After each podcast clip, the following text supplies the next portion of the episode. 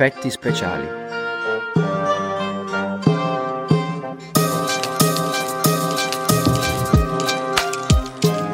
L'orologio sulla parete di fronte segna le quattro e mezzo. Il copione prevede che in scena non ci sia nessuno a parte i due protagonisti. Perciò ho buttato nel VC le pillole per il fegato e ho mandato Teresa in farmacia a ricomprarle. Sono solo in casa. Sento cigolare la maniglia della porta d'ingresso. Mi siedo sul letto, appoggiandomi contro il cuscino. Respiro profondamente e mi preparo la scena madre. La ripasso da giorni, la conosco a memoria. Il mio morale è alto.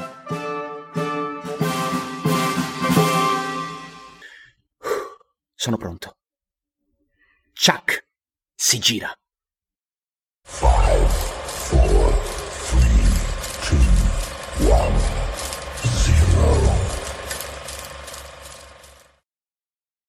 Entra. Mi saluta e si siede sul mio letto con la naturalezza di un'attrice consumata. Mi tocca la fronte e sospira di sollievo. Ah, non hai più la febbre. Pare di no. Presto potrai riprendere la scuola. Che gaudio! E potrai anche rivedere la tua ragazza, sei contento?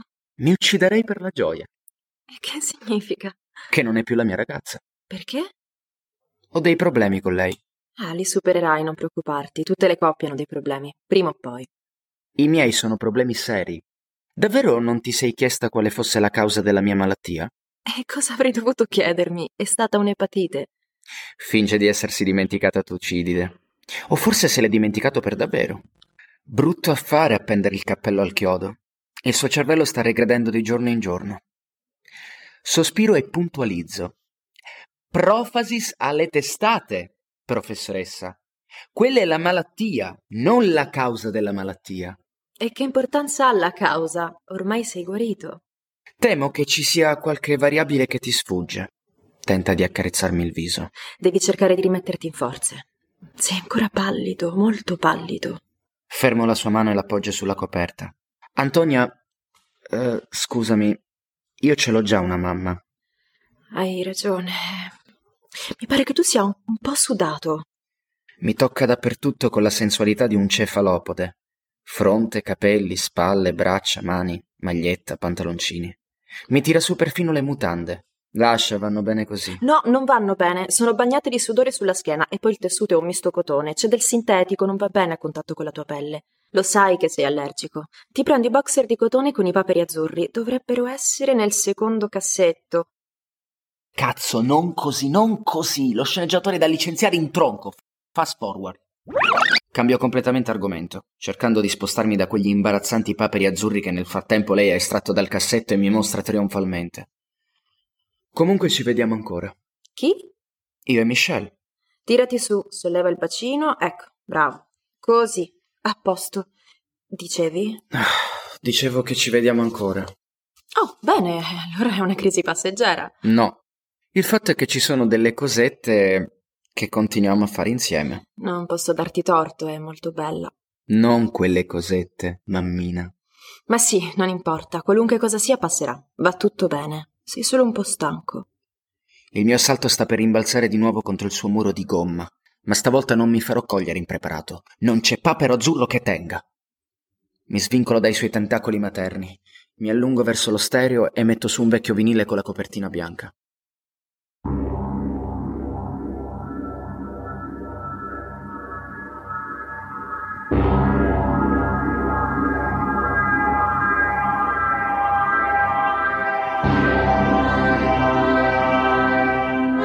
Lo sapevi che la colonna sonora della scena iniziale di Harry Parcel? Music for the Funeral of Queen Mary. Grande film, di quelli che fanno la storia del cinema. Ti va se ce lo guardiamo una di queste sere? Come ai vecchi tempi. Zoom lento, primo piano sugli occhi. Mi fissa interdetta. È incredibile l'empatia che ho con Antonia. Con lei, e solo con lei, posso comunicare per sottintesi e allusioni. Deve essere quello che chiamano affinità elettiva. La consapevolezza di stare riuscendo a bucare il suo schermo mi induce a strafare.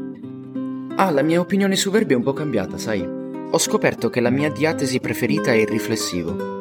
La battuta è oggettivamente pessima.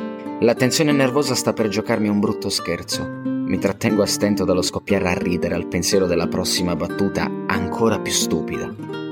Farsi non è solo medio di interesse, vero? Non rispondere è una domanda retorica. Non risponde, infatti. Mi fissa allarmata. Tu non vuoi proprio capire, eh? Non capisco cosa dovrei capire. E eh, va bene, come vuoi tu. Mi costringe a dirtelo chiaramente. Cerco la concentrazione giusta per un formidabile ace. Le prendo il viso fra le mani e la guardo con tutta l'intensità di cui è capace un ammalato con gli occhi alla Reese Meyers e un leggero strabismo di Venere. Strattona distinto per liberarsi, ma la trattengo e la obbligo a guardarmi negli occhi mentre scandisco queste parole.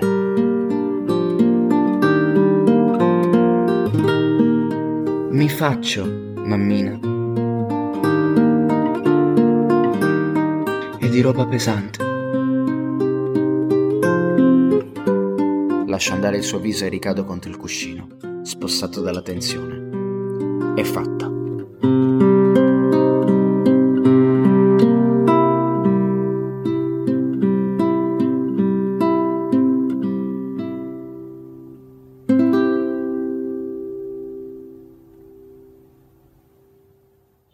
Cuore ha rallentato i battiti, ma le pulsazioni sono così forti che sento quasi sobbalzare il letto. Antonia si piega su se stessa con un gemito. Le sue spalle si sollevano in un respiro affannoso. Perché me l'hai detto? Cosa? Parla più forte, non ti sento. Ho sentito perfettamente, ma mi piace farglielo ripetere. Perché me l'hai detto? Scusa, che domanda sarebbe? Perché me l'hai detto? Lo sapevi che mi avresti fatto stare malissimo? Inarco le sopracciglia e rispondo freddamente. Quindi, Siccome sapevo che ti avrei fatta stare malissimo, non avrei dovuto dirtelo. No, non avresti dovuto dirmelo. L'indignazione mi rende sarcastico. Sì, era meglio andare avanti come se niente fosse. Un giorno mi avreste trovato morto con lago in vena e mi avreste fatto un bel funerale. Due lacrimucce, magari un mesetto di lutto, e poi via verso il tuo radioso futuro di borghese altolocata. Non è così, mammina? Improvvisamente mi afferra i polsi e mi guarda con l'espressione del killer di Pulp Fiction. Girl, you'll be a woman soon. Io ti ammazzo, Emanuel, ti ammazzo se vengo a sapere che rivedi ancora quella puttana! Ti giuro che se ti fai ancora del male ti ammazzo con queste mie mani! Love you so much, gone all the ways I've died for your girl, and all they can say La teniamo questa scena, Quentin? Non c'è troppa coerenza nella battuta, ma è stata pronunciata con apprezzabile pathos. Stringe di più i miei polsi. Mi stai facendo male. Ti ricordo che sono ancora convalescente. Più stringe, più sento penetrare in me il suo affetto. Mi sta facendo male perché mi vuole bene. Amo questo dolore e questa adorabile contraddizione. Mi verrà il livido, le dico con calma, sorridendo e massaggiandomi i polsi. Scusami. Mi assale una tremenda tenerezza, una irresistibile voglia di abbracciarla. Ma se voglio arrivare allo scopo, devo continuare a giocherellare ancora un po' con il topo tramortito.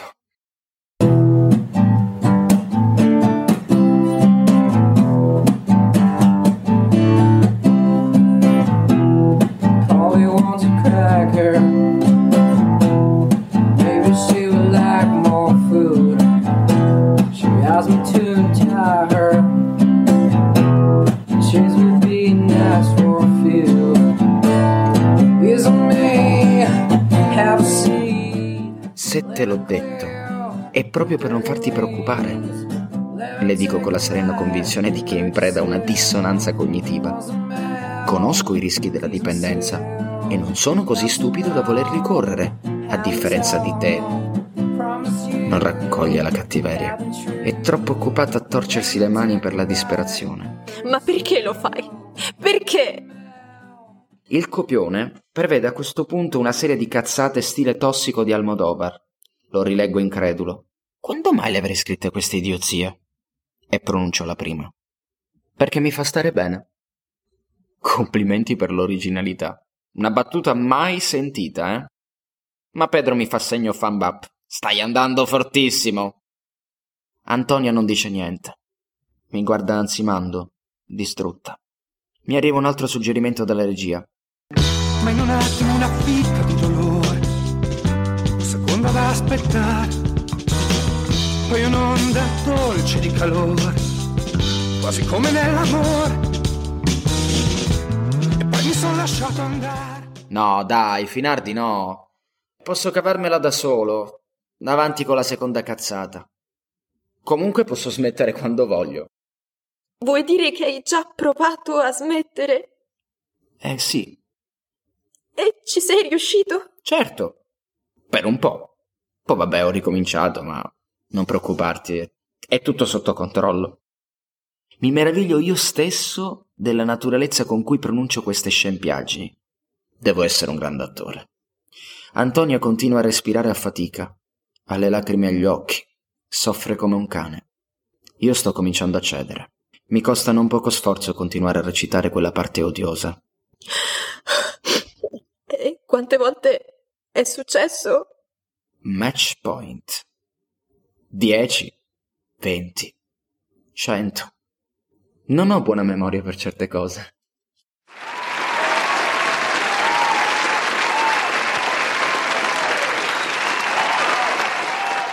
Standing ovation. Era da molto tempo che tenevo in serbo questa citazione. Lei la coglie, ma non reagisce alla provocazione. I suoi occhi si spalancano nei miei, pieni di terrore. Ora però basta. Stop, stop, stop, stop, pausa pranzo. Spegnete i riflettori e andatene tutti fuori dai coglioni. Non ce la faccio più a recitare.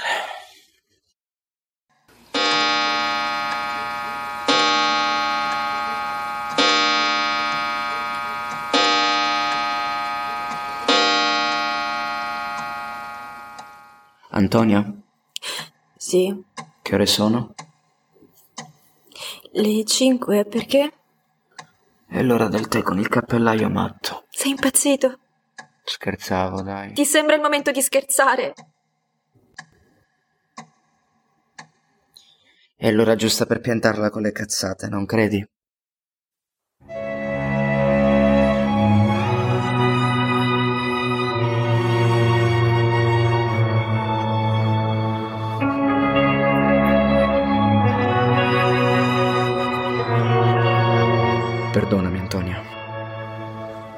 Io sto cercando di farcela, credimi.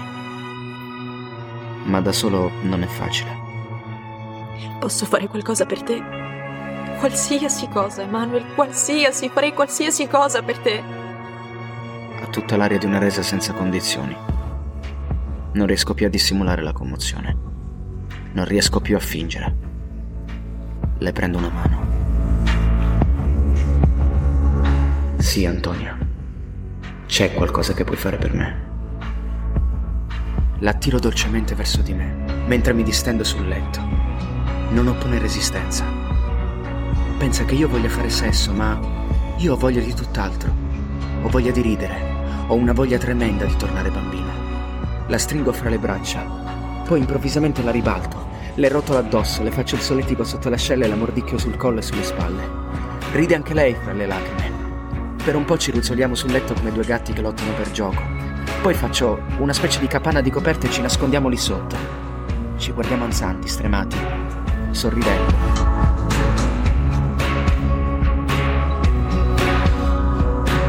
Le accarezzo il viso e la bacio sulla bocca. Le parole rompono gli argini come un torrente in piena. Mi escono senza controllo. Ti voglio, Antonia. Ti voglio. Io non voglio sesso, voglio. voglio te.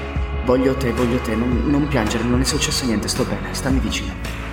Lei mi sommerge in un mare di tenerezza repressa di cui avverto solo il mio galleggiare in superficie e qualche frase fra le tante che sussurra al mio orecchio. Ti prego, non farò più. Se ti succede qualcosa muoio, Emanuele, io muoio. Faccio qualsiasi cosa per te, faccio tutto quello che vuoi, ma non farlo più. Promettimelo. Giuramelo. Continua a pensare che io voglia fare l'amore. Le dita le tremano mentre cerca inutilmente di sbottonarsi il golfino. Io, io non so come dirle che non si tratta di questo. Ma lei ha una voglia pazza e temo di offenderla con un rifiuto. Perciò l'aiuto e cerco di assecondarla. Ma mi accorgo ben presto che qualcosa non va. Faccio fatica, molta fatica.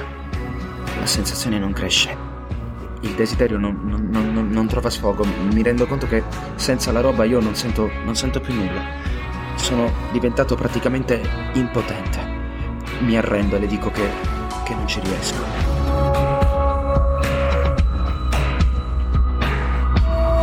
ma lei mi incoraggia e viene sopra di me. Sì, che ci riesci, non preoccuparti, devi solo stare tranquillo. Mi rilasso e mi lascio cullare dalla marea che pian piano sale.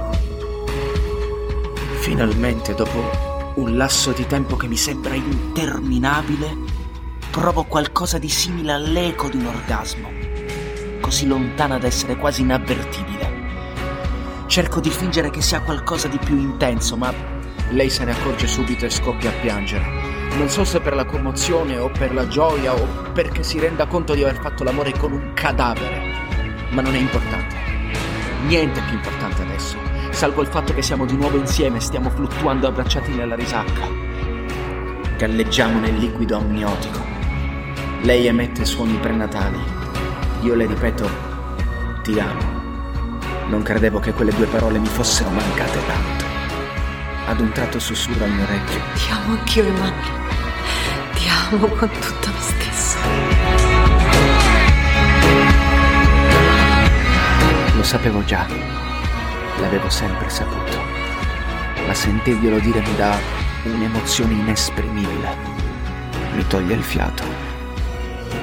Chiudo gli occhi e la cullo dolcemente sul mio petto, mentre il mio cuore, dopo un'esitazione di qualche secondo, riprende a battere con tonfi pesanti.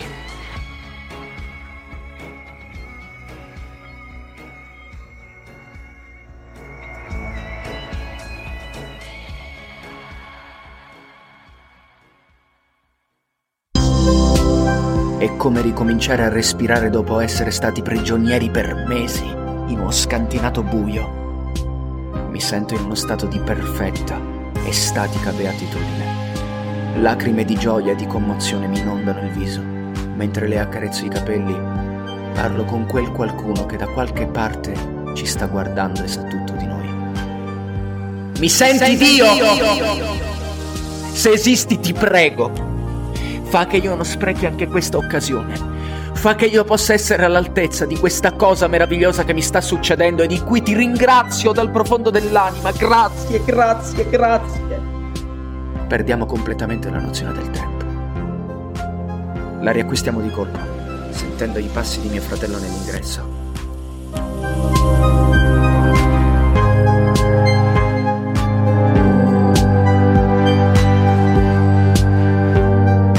Antonia esce dalla capanna di coperte, si riveste in fretta, mi saluta con un bacio ed esce.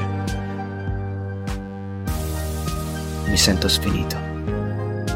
Mi addormento subito.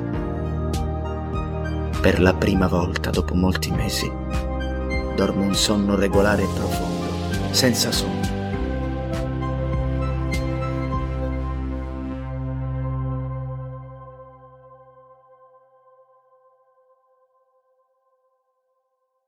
La gioia che provo al mio risveglio, il mattino seguente, è così forte che mi spacca quasi il cuore.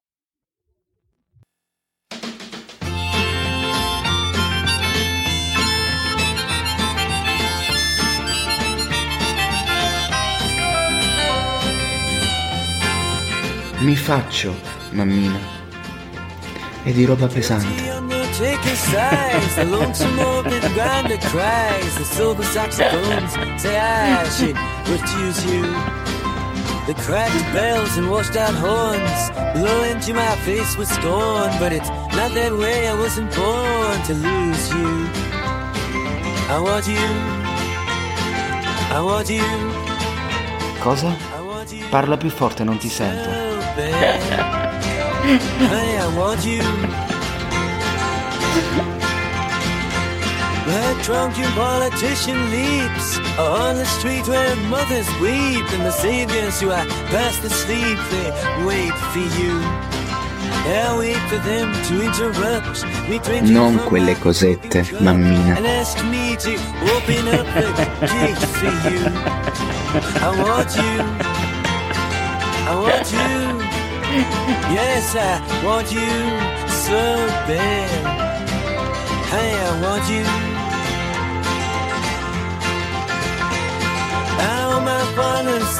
Io ti ammazzo, Emanuel, ti ammazzo se vengo a sapere che rivedi ancora quella puttana!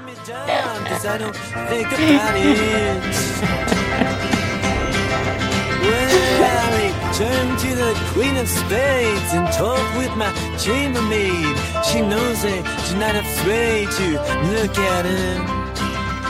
She is good to me, and there's nothing she doesn't see. She knows where I'd like to be, but it doesn't matter. I want you, I want you, yes, I want you. Mi verrà il livido. Honey, I want you. By your dancing child with his Chinese suit, he spoke to me. I took his flute. No, I wasn't that cute to him, or was I? But I did it because he lied and because he took you for a ride. Antonio? Sì. Che ore sono? Because I want you. I want you. Yes, I want you. So bad. for you.